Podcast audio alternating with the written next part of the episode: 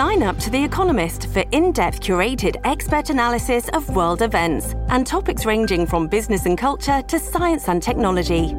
You'll get the weekly digital edition, online only articles, curated newsletters on politics, the markets, science, culture, and China, and full access to The Economist Podcast Plus. The Economist is independent journalism for independent thinking. Go to economist.com and get your first month free. If you're struggling to lose weight, you've probably heard about weight loss medications like Wegovy or Zepbound, and you might be wondering if they're right for you. Meet PlushCare, a leading telehealth provider with doctors who are there for you day and night to partner with you in your weight loss journey. If you qualify, they can safely prescribe you medication from the comfort of your own home. To get started, visit plushcare.com slash weight loss. That's plushcare.com slash weight loss. Plushcare.com slash weight loss. This episode is brought to you by La Quinta by Wyndham. Your work can take you all over the place, like Texas. You've never been, but it's going to be great because you're staying at La Quinta by Wyndham. Their free bright side breakfast will give you energy for the day ahead. And after, you can unwind using their free high speed Wi Fi. Tonight, La Quinta. Tomorrow, you shine. Book your stay today at lq.com. Welcome to the New Books Network. Hi, everyone, and welcome to New Books Network. I'm Galina Limorenko, doctoral candidate in neuroscience with a focus on biochemistry and molecular biology of neurodegenerative diseases at PFL in Switzerland, and I will be your host today. Today, we'll be talking to Jennifer Sciubba about the new book, 8 Billion and Counting How Sex, Death, and Migration Shaped Our World. A provocative description of the power of population change to create the conditions for societal transformation. Well, Jennifer, welcome to the show. Thank you so much. So, how are you? How is your week going? Everything is going well. We are into our summer here, and so uh, it's hot days, but long, lazy hot days. And can you tell us what do you do? I am a writer and professor of international studies, and I focus on population trends. So, in my work, I try to explain to students and other audiences why population trends matter for big questions like um, why is there war or why are some countries poorer than others. And how did you get interested in this field? I went to a really small women's college in Atlanta, Georgia called Agnes Scott College for my undergraduate degree. And I think there's some some benefits to going to a small school because you don't have as many choices as what courses you take. So often that means you take courses that maybe you wouldn't have chosen to begin with. And um, one of these was a migration course. And I had just a really fabulous professor, Dr. Feng Xu, and she really um, brought to life just the variety of angles on migration. Um, it was very interdisciplinary approach to it. So not totally political science, but cultural studies and um, history and anthropology. And I just got to learn a lot of the gender issues, the political policy issues, um, economic issues around migration, and same for some issues about environment. And so I knew I wanted to be a college professor because I had such great college professors, and I just uh, super nerd about that. So I asked her, you know, are there places where I could go to graduate school where when people talk about national security, they don't just talk about guns and bombs part of it, but they talk about what are the real underlying reasons why people go to war. I'm thinking like, you know, the environment. And she said, absolutely. University of Maryland is really strong in environment. And so that's where I went to get my PhD. And what role did those mentors play in uh, your journey? I think, you know, far and away, my, my undergraduate professors, um, many of whom I'm still in touch with, played a pivotal role in shaping my approach to these subjects, just the way that they were always so interdisciplinary. Um, that is not necessarily rewarded when you are at the graduate level, as you know, you know, and many other people know. We get really siloed, and you're expected to be very narrow and have a narrow expertise in a particular area. and it and the whole system doesn't really reward that expansive thinking. I feel like i've always pushed back against that. Um, now and there are penalties for it. I think there there there can be intellectual penalties for it. People don't know where to put you.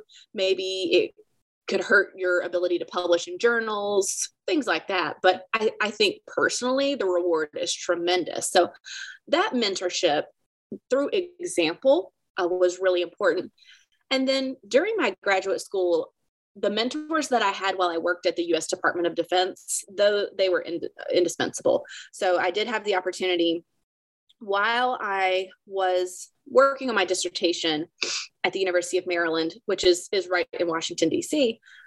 I I had a, a time where I thought, well, I'm pretty sure I want to be a college professor, but also I, while I'm here, I'd like to see if I might be interested in the policy aspect of this. And so I was fortunate enough to get first an internship, which was kind of funny because I was by far the oldest intern. I think I was 25. So I was a along with other undergraduates, was an intern um, for the Department of Defense and then got pulled up as a consultant to work for um, policy. So the strategy office in the Pentagon's policy arm on demography. And so what I did while I was there was really learn, it was like another education you know, another degree really to see what it, how do people take academic research and translate it into policy action? And that has been invaluable for how I try to take my own academic research since then and translate it to policy action. And the people who um, I worked with at that time, they continue to support me, you know, even as I've launched this book by helping me host talks and connecting me with other people. And it's just really a fantastic network. And what would you say to our student listeners and maybe early career researchers as well? I think it's important to get experience outside of what you think you want to do. When I was at the Department of Defense, I knew when it was time for me to go. And for me, that time to go was when I had more questions than answers. And when you're working in those kinds of situations, whether it's for your own State Department or your own, you know, national security community, you don't have time to look into those answers like a researcher would. So I knew it was time to go and for me to go back into academia and spend my career researching. But likewise, I now know when it's time for me to stop my research and share back with the policy community. And I think that's because I took a risk and you know it can slow you down. If you if you're really just thinking about like an end point um, it can cause you to have a meandering path to get to wherever your endpoint is. But I, I think it's invaluable to get a variety of experience because you know there are lots of people who try to write policy relevant research who've never worked in policy a day in their lives and I think that it's much harder for them to understand how policymakers actually use their work. Um, and that's just one example. I think for you know any students of mine, I say get all kinds of experiences because then you know what you don't want to do. It's not like you get experiences to figure out what you do want to do. Often you get them and say, nope, that's not for me. I mean, I've had internships in business development and marketing and you know fundraising all kinds of things before i became a professor and you'd be surprised even now how much I draw on that experience for event planning and book talks and all those things. Oh, love it. So, your latest book is 8 Billion and Counting How Sex, Death, and Migration Shape Our World. So, what inspired you to write it?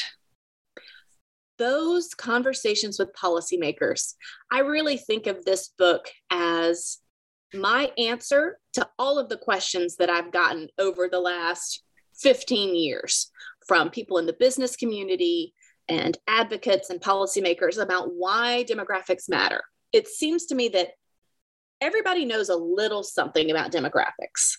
Uh, you know, they know general trends or that China has a really big population or that, you know, India has had a big population and so on. But often that's kind of where it stops. Mm. And so, what I wanted to do in this book is think of all the questions. I really get asked similar questions over and over, over 15 years across audiences. And to me, that meant that I could write a book that would address those um, and really touch on multiple audiences. Excellent. So let's dive into the book. And can we start with a sort of very basic background? So, could you describe what is the state of the world that we live in now? Absolutely. So, as the title says, our 8 billionth person is about to be born. And that's really a remarkable thing because we only hit these milestones around every 12 or 13 years. And in fact, when we go to hit nine, it'll be even longer before we hit 9 billion because world population growth is slowing. So I thought it was important for us to, timing wise, you know, I've wanted to write this book for a long time as that frequently asked questions in some ways, but why now? And it's because we have our 8 billion, 8 billionth person about to be born. And so the world that this person will be born into is really remarkably different than the world that the 7 billionth person or 6 billionth person would have been born into. And as I describe in the book, the previous century was one of exponential population growth. 1900, the year 1900, we had around 1.6 billion people on Earth. But by the end of that century, there were 6.1 billion. So just tremendous um, explosion of population growth. And that's not a term, I, a word I use very often because it, it kind of conjures some alarmism. But I think in this mm-hmm. case, it'd be all right for us to say we saw exponential growth. Um, this century is different. Although we're already at 8 billion, it's slowing.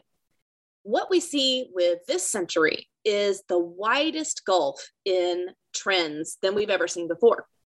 And that is in sex, death, and migration, as the uh, title of the book says. So we have, you know, a tremendous difference between the number of babies born per minute on average in developed countries and the number of babies born per minute on average in those less developed countries. Um, we have tremendous differences in life expectancy. Migration has very uneven consequences and trends around the world. And so I wanted to, in this book, show how big the gulf is in those trends worldwide, but also at the end of the book, by the time you're finished reading, you can understand that we're all headed down the same path, and that is a path of population aging. And many people who write about population aging, and this would include those in the media, they talk about it all doom and gloom. So, this is the gray menace. This is the thing to be feared. And I think it's we fear what we don't understand. And population aging is our newest trend. We don't have data stretching out over a century like we do for population growth. I mean, all of our theories, all of our thinking about economics and politics, they were formed under conditions of population growth.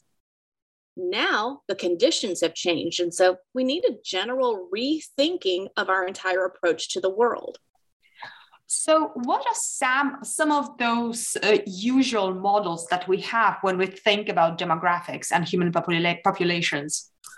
The one that I want people to think about, and I don't know the answer to this, so I think this is a call to action for people in their thinking, I teach a lot on the environment. I teach environmental politics. And we know that the goal of our economic approach, and I say our meaning just this neoliberal economic approach that the whole world kind of it's involved in the system, whether or not you agree with it. This is our, our global system, it's capitalist, neoliberal economic system. It's unending growth. So our, our measures of success, how do we know an economy is doing well? Is it growing? Well, if you have a condition where populations are actually shrinking, and by the way, I ran the numbers the other week, we're over 40 countries right now have shrinking populations. This is not an unusual thing. When I was working on my dissertation, it was really just a handful of countries. And now we're like over 40 and growing every year, the number of shrinking countries. So, is it appropriate for us to measure economic success with infinite growth? We certainly environmentally minded folks know there have been tremendous consequences to pursuing infinite economic growth in terms of what it has done to the planet. So, how else could we think about economic health? So you present this concept in your book, which you call differential growth. Could you explain what that is? Sure. So if we look at um, it, it, seems like an oversimplification, but let's just say right now, poor countries and rich countries, um, countries that have high GDP per capita and countries that have low GDP per capita, more industrialized, less industrialized. Stick those as two different camps. The countries that are on the wealthier end of things, more industrialized, they have what's called below replacement fertility. Basically, replacement fertility is two one to replace the mommy, one to replace the daddy, biologically speaking. So anything above two means that your population will be growing over time. Anything below two means your population will eventually be shrinking. So, those countries at the wealthier end of the spectrum, one of their demographic trends is that they have um, low fertility. They also have longer life expectancies on average. So that leads to a case where the median age of the population is um, higher. So if we lined up everybody in a country from age zero to age 100 in order by age, and we ask the middle person to raise their hand, you get very different numbers around the world. Japan's median age is over 40, and they are the oldest country on the planet. In Nigeria, I think the median age right now uh, is 18. So they're one of the youngest countries on the planet. And so the other end of that spectrum is that the lower income countries have higher fertility. And I'll put a little asterisk on that that I can come back to, but they have relatively higher fertility and they have relatively lower life expectancy. So there you get your differential growth, you know, kind of two sets of trends. But that little asterisk I mentioned is that there are very few places on the planet where fertility is still really high. And so, one of the principles that I think comes out of my book is that trends change but our thinking doesn't always keep up with it. A lot of people I talk to still think that really high population growth is a major issue in the world. But when I run the numbers, there are only um, there are only a few countries where we have very high fertility. And, and here's how this would work out. So, um, many of your listeners might have had to encounter the Population Bomb by Paul Ehrlich. It was published in 1968, and this it's it's kind of the straw man that's set up for this population environment, but it was an influential book at the time and even since then. And so the population bomb basically argued that humans were, let me put this in some air quotes, breeding themselves into extinction, that population grows exponentially, um, but food production grows only linearly. And so there would be mass starvation and death. And it's an echo of the Malthusian argument um, Thomas Malthus made, Principles of Population, in the late 1700s. So at the time, it actually makes sense that people would have been worried about a population bomb. Because when you look at the numbers and count the number of countries in the world where the average total fertility rate, so this is the average number of babies born to a woman in her lifetime, was five or more, there were 127 countries at the time where women had five or more children on average. And I don't know how many countries we would have counted in 1968, but you know, obviously it was fewer than we have now because the number of countries has kind of grown over time. So that's a lot. By the time I start learning about population as an undergraduate, getting ready to graduate, uh, there were only about 39 or so countries where 30, yeah, 39 countries where the total fertility rate was five or more. That would be in the year 2000. And then how many are there today? Do you want to guess? Do you know how many there are today? Five. Close. There are eight. There are only oh, wow. eight countries. Only eight. Now, I have to say, I am constantly surprised by demographic data because even though I know the principle that trends change and our thinking doesn't always keep up, I it happens to me all the time as well. In fact, the most recent time I got surprised, I have a newsletter which um, your listeners can find. It's called A World of 8 Billion, and that's on Substack. And I'm preparing an issue on India. So as I'm preparing this issue, I thought, oh, this is great. I can just crank this out. I'm going to talk about what the next Indian census will find. And this will be easy because I already know this. And so I'm going in, but you know, I always check my data. And I realized, oh, I can't publish this right now because even in the last few years, India's fertility rate has fallen below replacement. Now, I knew it was oh, right wow. at it, but I didn't know it had gone below. And so I, I think that in a, just that one example would surprise most people because India is the country that inspired Paul Ehrlich to write The Population Bomb. It is the one people often think of as still being so young and growing. And yet, even India has seen this fall in fertility rates. So there's still differential growth, though, to go back to that point, because there's something called population momentum. And that's the tendency of a country to keep growing. It's like inertia. Think about the size of those childbearing cohorts is large from times when fertility was higher.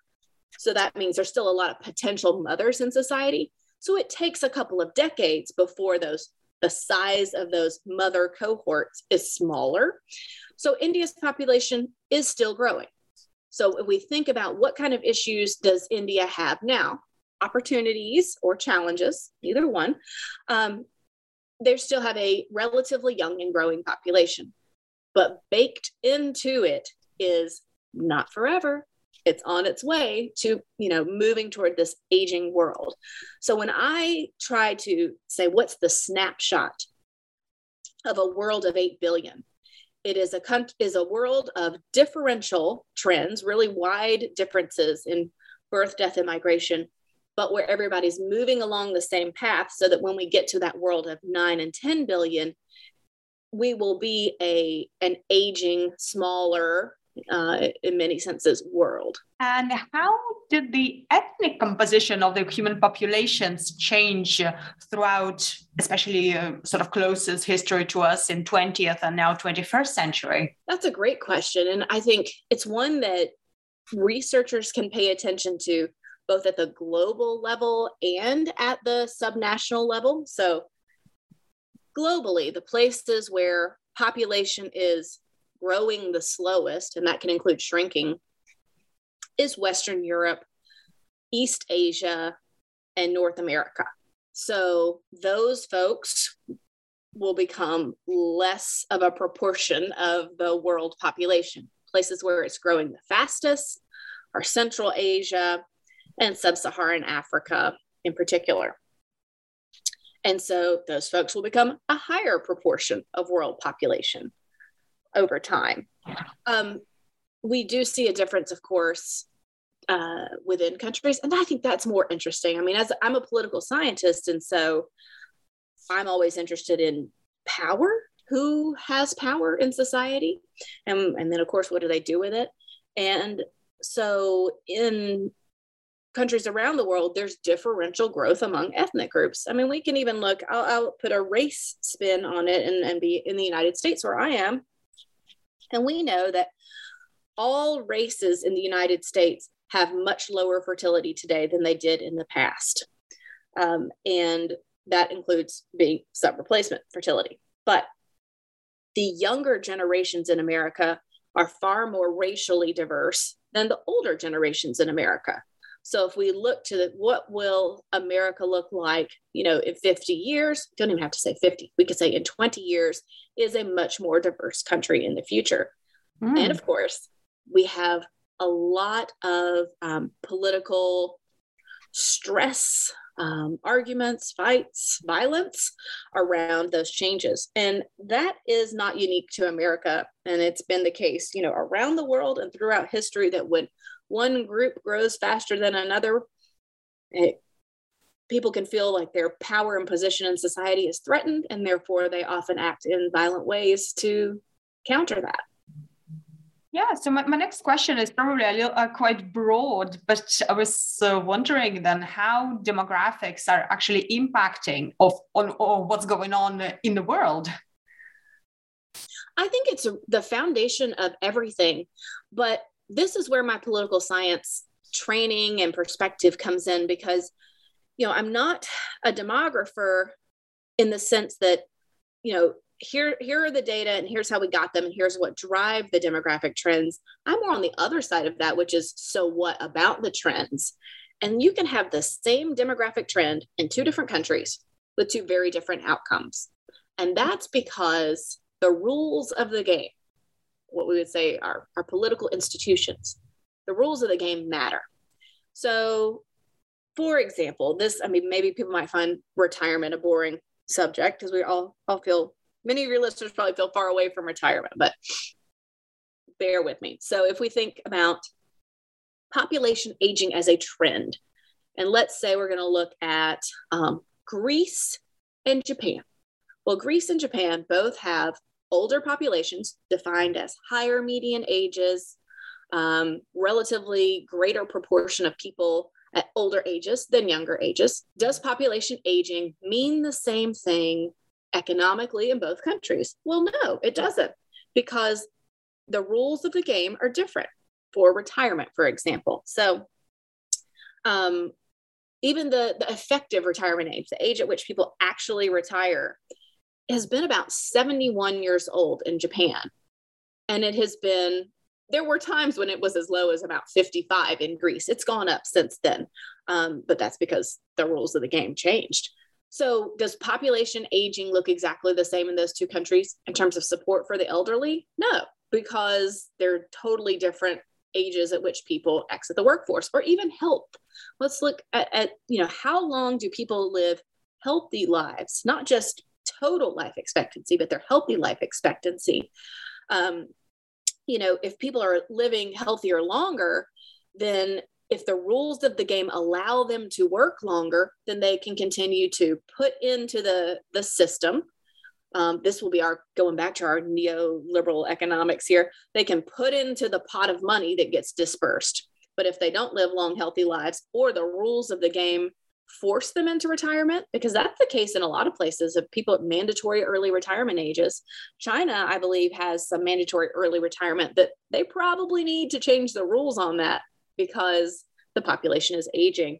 Um, so aging can look different in different contexts, and the same for for other um, trends. A lot of people might know that there is a correlation between really young populations and high degree and civil conflict.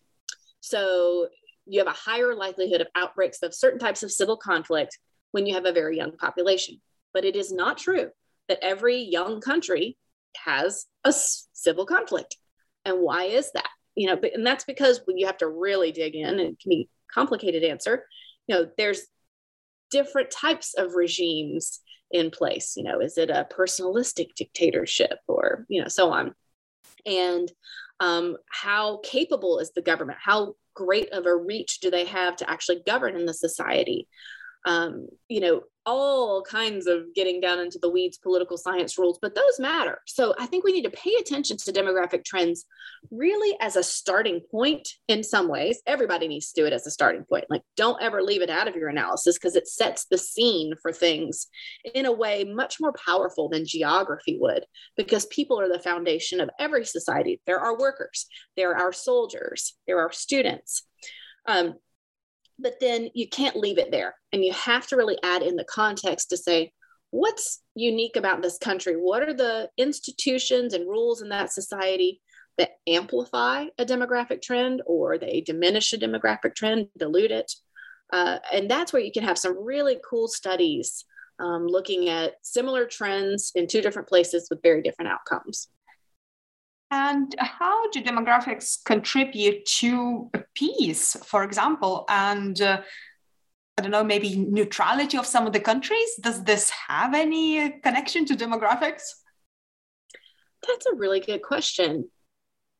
I don't know that it would, if we're thinking in terms of like the ability or the willingness of the country to get involved in international wars. I mean, what I tend to boil it down to is willingness and ability. And so, how does demographics affect willingness and ability of a country to engage in war? Um, Russia might be an interesting example here. So, there were it was it was popular at least a few I think I would say really until recently um, in the national security community to argue that Russia's demographic trends were going to prevent Russia from being an aggressor internationally. Um, and those trends were uh, low life expectancy for males, a very unhealthy population. In fact, life expectancy for males in the early 2000s, I think it was around 58 years. And to put that in perspective, for the lowest income countries in the world, it was 54. So this mm-hmm. was very low. Um, we know that alcoholism was high. Um, so health was bad. Life expectancy was low. The country was shrinking sometimes by half a million people a year in the early 2000s, and fertility was low. So there were analysts, in fact, there were people in positions of power who said Russia's demographic trends will keep them, we don't have to worry about Russia. They're not going to be able to look at this mess that they're in population wise. They can't, um, they can't afford to go out and be aggressive. But that's a oversimplistic view. Um, so we all again have to bring in bring in some more of the the political science here. And I've always argued, well, no, you're just assuming that demography is destiny, but it's not. So let the ability part of it could Russia have enough soldiers? Well, they could if the way that they fought was perhaps more based on technology. Um, what if they did a lot in the cyber realm? Then you mm-hmm. need fewer boots on the ground, so to speak. Um, what about the effect of those population trends on the economy? Can they afford to pay for a military?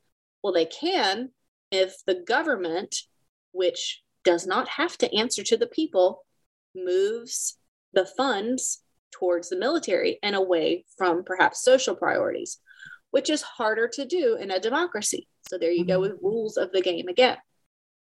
And then, of course, the willingness and we would not even have time or nor am I prepared to dig all the way into Vladimir Putin, but there was certainly a willingness there to pursue aggressive goals um, despite any economic, demographic, and so on um, obstacles that could be in the way. Uh, we could ask the same question of Japan, for example. So, should we assume that aging countries will be peaceful okay, maybe not um, authoritarian countries, but what about democracies? Surely they'll be peaceful. Well, there are, um, we've seen with Japan actually an effort there under Shinzo Abe was one example uh, to actually beef up Japan's national defense. I mean, Japan is in a region of the world with a lot of threats. So back to that willingness, the willingness and ability, the willingness you can be willing to change priorities to meet what is an external threat. And this is a, a, very tense region of the world. So, demography is not destiny. It is not the case that an aging world will be a more peaceful one because there's so many um, other factors to consider. This episode is brought to you by Shopify. Whether you're selling a little or a lot, Shopify helps you do your thing, however you cha-ching. From the launch your online shop stage, all the way to the we just hit a million orders stage. No matter what stage you're in, Shopify's there to help you grow. Sign up for a $1 per month trial period at shopify.com slash special offer, all lowercase. That's shopify.com slash special offer. At Evernorth Health Services, we believe costs shouldn't get in the way of life-changing care. And we're doing everything in our power to make it possible Behavioral health solutions that also keep your projections at their best? It's possible. Pharmacy benefits that benefit your bottom line? It's possible. Complex specialty care that cares about your ROI? It's possible. Because we're already doing it. All while saving businesses billions. That's Wonder made possible. Learn more at evernorth.com/wonder. That is fascinating. It's just so many different things that interplay and interconnect yes, I think that can be frustrating for people with demographics. So, you know, I think what I always am, am worry about, you know, when I talk about the book is if my takeaway for people is to ask better questions of the demographic data and put them in context, that seems overwhelming. Well, there's so many factors to consider. Where do you even start? But I would say it is absolutely worth it to do so. And all it really requires is that you not take a number just simply at face value. A number that's often given, for example, is number of people 65 and over in a in a society. Don't just take that at face value and say, "Oh, well look at this number of people, therefore I can assume what the outcome is." Mm. Ask a few more questions about it including what does it mean to be 65 in that country? Are you likely to be someone who's working? What kind of wealth do you have what kind of politics do you have do you vote um, so just peel back one extra layer and you'll already have a richer study. And what about wealth and poverty? So, how do demographics play into that? We, it's, if I say it's complicated again, this is when you might get frustrated. But you know, there, this is where again context matters. So let's say that we have um, a society where lots of youth are entering the job market every year. Now, if you've got a pair of doomsday glasses on, like this dark, shady, and you're looking at this trend and you might think, oh no, lots of youth are entering the job market every year. Is this going to be a situation like Tunisia, where we know that there was a youth bulge and people um, were unable to get jobs? And so, follow the causal chain down, you end up with this revolution. Well, you could look at the same one with a pair of rose colored glasses on and say, wow, what a tremendous opportunity. And here you might bring in the concept of the demographic dividend, which is the time in um, the window of opportunity, is a time in a country's age structure transition from young to old, a time when the bulk of the population is of what we would call working ages. And you know, I got to put that in air quotes because I've already shown it's different in different countries under the right conditions, having lots of youth entering the job market is a tremendous opportunity for a country to get a huge boost in its GDP. Um, we saw in East Asia, for example, um, you know the so-called Asian tiger economies. They had um, they had these conditions, and so did Ireland, where they had a boost of people in working ages. They had the right conditions in place to take advantage of that, and they saw GDP growth. What are some of those conditions? They encouraged foreign direct investment, they promoted exports, free secondary education, um, in general, human capital investment like literacy and healthcare, um, really investing in children and growing their human capital, um, often trying to shift to make sure that you have a manufacturing economy when you have lots of workers. And then again, the corollary would be then maybe shift away from that um, knowledge and service base when you have older workers, but they had the policies in place. Now, contrast that with Tunisia, where such policies were not in place. And so, you know, as a young person, it is reasonable to expect that as you enter adulthood, you can meet these markers of adulthood, that you will get a job, that you will have enough money to marry if you live in a society where marriage is a really important marker of adulthood. Um, that you will be able to have some political voice, a say in how you're governed. And if you have those expectations and the reality you face is different, then you have cause for a revolution. And so, you know, many educated young people in Tunisia were not able to get good paying jobs. And therefore, you know, the conditions were different. So we've got the same demographic trend, lots of youth, and two different outcomes. One tremendous economic growth, the other revolution. And what makes the difference? Policies. So I was wondering then, do we know, do we have any data on whether the wealth of the country is sort of driving the aging of the population, or is it other way around that the aging demographics contribute to more wealthy state of uh, the country? That is a great question. I and I think it is is still a puzzle in some senses. I will tell you one slide that I often show when I give this talk in, in a setting where I can show slides is um, a slide that plots GDP per capita and median age. And honestly, if, if you look at the countries that have a median age of 35 or above, they are all over the place in terms of GDP per capita. I mean, they're they're very low, like under 5,000 to over, you know, 45,000 in the year 2000. Today we under 5,000 to above 80,000. So there seems to really be no relationship like not all aged countries are wealthy. I think that's a statement we can make. Not all of them are wealthy. So, um, and we also see fertility falls in countries even if they're not wealthy. So I'm going to go on the other end of the spectrum here.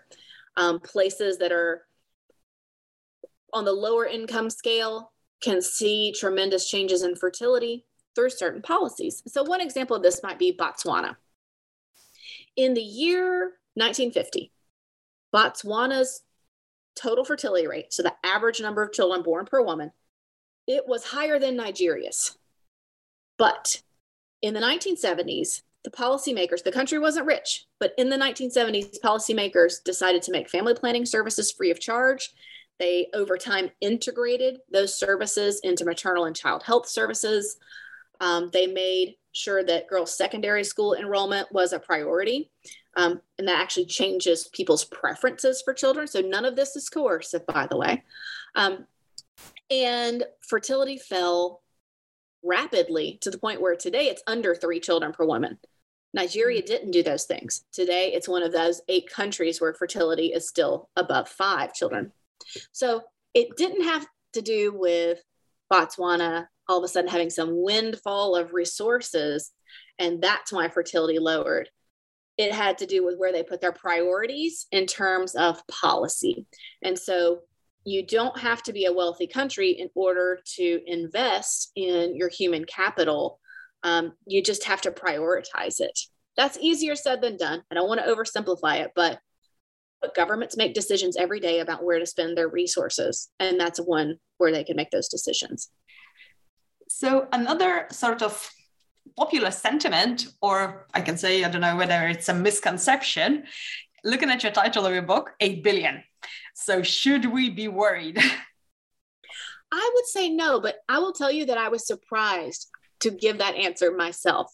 So, as I said, I've always ta- um, taught environmental politics and, and really kind of approached this from an environmental studies perspective. And I think we all understand that it's not just population growth that is an issue in the world, it's much more so consumption. Um, but it constantly, the overpopulation debate rears its head all the time. And I see it. I mean, there's, I never give a talk where that's not one of the first two questions that people ask. Mm. Um, and my students, my undergraduate students, will come to me from their high school, their secondary school, with the assumption that the world is overpopulated. So when they hear 8 billion people, and they're also f- learn every day about how bad climate change is and environmental degradation the assumption is this is a bad thing um, people are a great resource in the world so i thought i would finish writing that book and be pretty doom and gloom because that's how a lot of my courses end up but I wasn't i felt very optimistic because while we have this differential growth right now. We have these big divides between lower income and higher income countries. I do see us all moving, and the data show us all moving towards this world of population aging, which I think is a good thing. Because if you feel as an individual that if you have a baby, that baby is going to make it to adulthood and you feel pretty confident about that, that's really positive. And that's actually how fertility lowers, right? You know, people would have seven or eight children, hoping some of them make it to adulthood, but knowing how the chances of that might be really low. Nowadays, if you have a baby, in most places of the world, you can be pretty sure that baby will make it to adulthood. So people have fewer children. Why should we think of that as a bad thing? You know, that's a good thing um, if we're living longer, healthier lives, and that's why the population is aging, isn't that also what we would hope to happen? So I think we'll top out world population. Of course, we don't know. I actually think it's gonna. I think it's gonna be slower than we expected. So I would say, if you asked me this three years ago, um, I would say, all right, it took us, you know, 12, 13 years to go from 7 billion to 8 billion. It was the year 2011. So um, was when we hit 7 billion and we should be hitting 8 billion. I would say early 2023 based on what I, I'm seeing from demographers. The time to the next billion, we knew it would be slower. So it may be 13 years or 14 years. But what we've seen in the last few years is places that have a large proportion of the world's population, like India and China, they have sub replacement fertility now, like we said, and that drives a lot of our um, global projections. I mean, when you have put together about 3 billion people out of the 8 billion, obviously that drives a lot of our global trends. So our world of 8 billion has slower population growth. And I think that is a good thing. And for a couple of reasons. One is it means people are living longer, healthier lives, and knowing that when they have children, they will live to adulthood. And also, hopefully, it does mean less pressure on the planet, but only if policies are in place to regulate our consumption or to incentivize us to have lower consumption.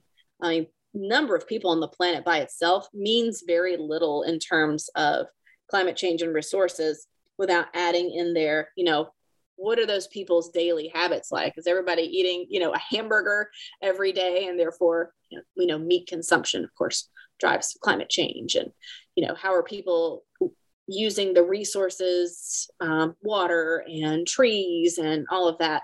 Are they using them wisely as stewards, or are they using them with abandon because they're not working about the future? So, I think what people can take from a world of 8 billion is who are these 8 billion people? Where are they? And what kind of policies do we put in place to make the most of the tremendous resource that is 8 billion people?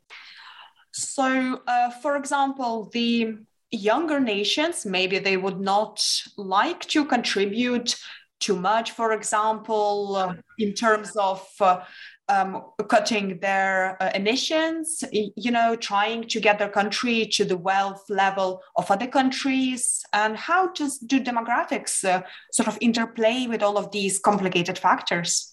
I think they're they are a correlation, as you said. So, I mean, I, I think the main part is lower income countries make uh, effectively the argument that we didn't do this, we didn't get us to where we are today, and therefore and we don't have the re- monetary resources to get us out of this and therefore you wealthier countries who are the ones who got us to where we are today and have the resources should share a bigger burden it happens to correlate with the countries that are younger are also lower income but i don't think that demographics is really the causal factor behind that it's yeah really that makes sense mm-hmm. yeah and what is the role of public education about our demographics? For I can give an example as of myself. I've been watching Hans Rosling videos on statistics on human populations, and it completely completely shifted my perspective. So, should we teach more? I think we absolutely should because you know if I think about most people in general go into some kind of nonprofit or um, private sector work, right? Uh, that most people don't get a job in government. Okay.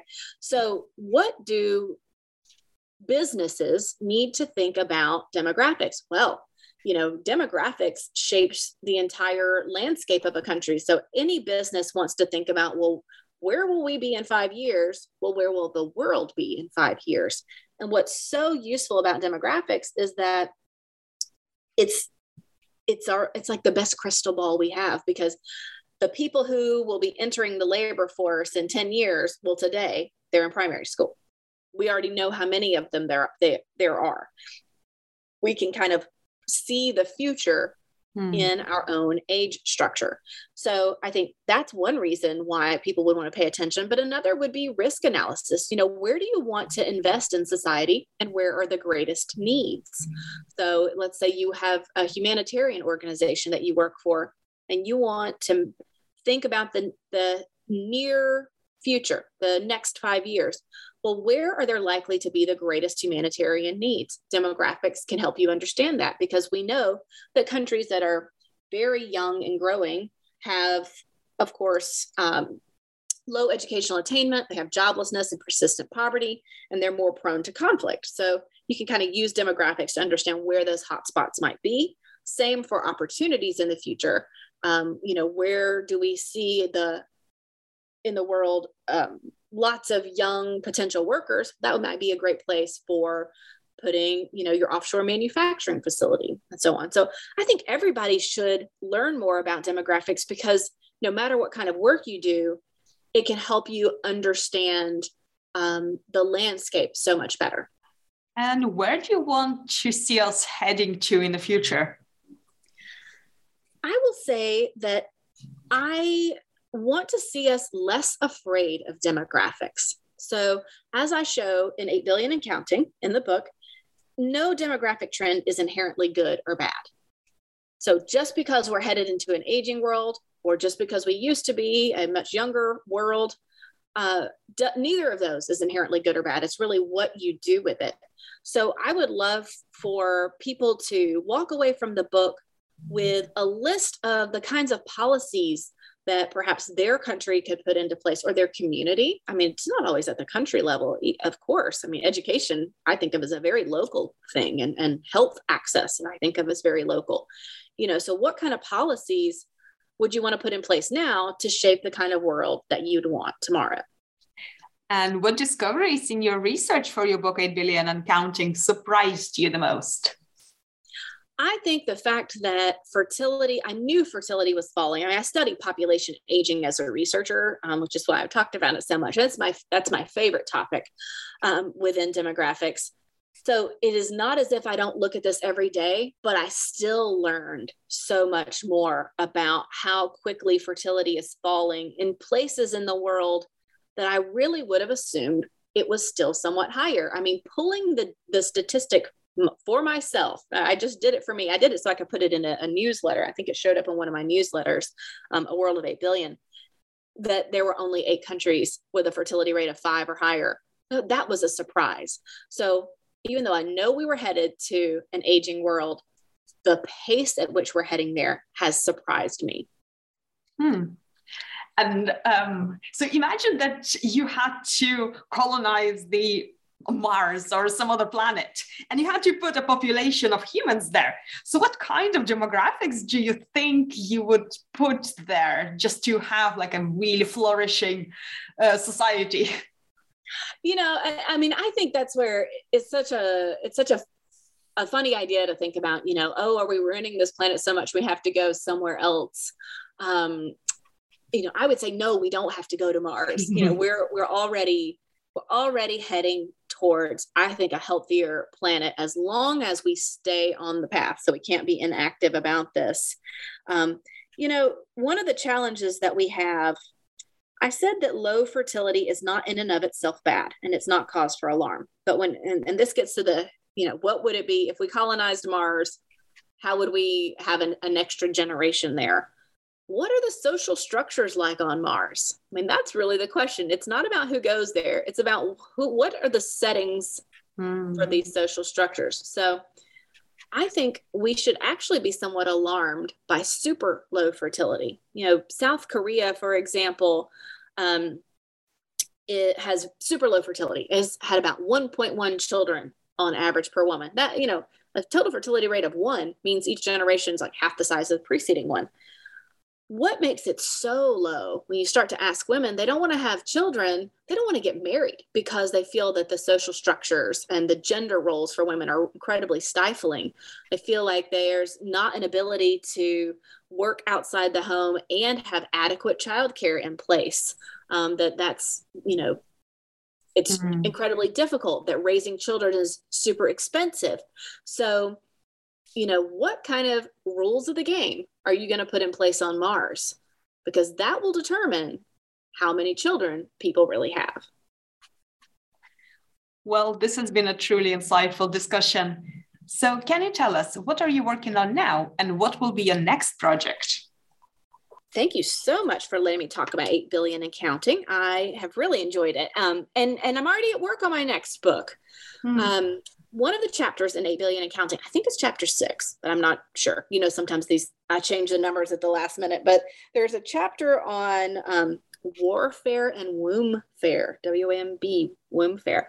Um, and it's really a chapter about some demographic engineering, um, which is deliberate strategies, usually by a government, um, to shape population trends. And I'm I was fascinated as I wrote that chapter, and I've I've taught about it and read about it and wrote a little bit about it um, over time, but I really thought that's that's what I want to expand on for my next book. So um, I'm starting a fellowship next year at the Wilson Center in DC, where I will work on a project that talks about how the U.S. government throughout its history has engineered the population or tried to engineer the population to make the nation.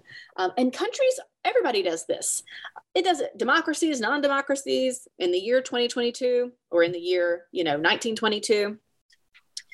Governments will encourage births of some people. They will discourage or stifle births of other people. They will allow certain groups to migrate into the country while shutting the doors to others um, they'll neglect certain populations so that they have lower life expectancy and poor health while they put health resources into a different segment of the population. So I think, you know, this book will end up being about the United States, but it has something to say about every country in the world because I don't think we all realize how extensive demographic engineering has really been in our lives. And um, I think it's important for us to recognize that. So I guess I would say this next project is about the dark side of population, um, which is I always talk about how government policy can shape an outcome. In this case, it's really about you know the dark part of shaping an outcome. That sounds super exciting. I hope you come and talk to us about it when it's done. I would love to. Thank you so much. And what would be the best way for our listeners to find more information about your work and also your book? You can find um, everything about me on my website, which is jennifersciubba.com. And my last name is S C I U B B A. And, um, or you could probably Google 8 billion and counting. And I think my book would come up that way. But I have a Substack newsletter free to subscribe to, and it's generally under four minutes um, every other week, um, explaining, you know, what's behind the headlines, what are the demographic numbers behind the headlines of some popular news stories and you know what have i been reading about demographics and, and why might you be interested in that so um, that landing website will take you to all those places but you can find a world of 8 billion newsletter on substack and I'm also on Twitter and LinkedIn. So I would encourage people to follow me on both of those platforms. Well, thank you so much for joining me today. Thank you so much.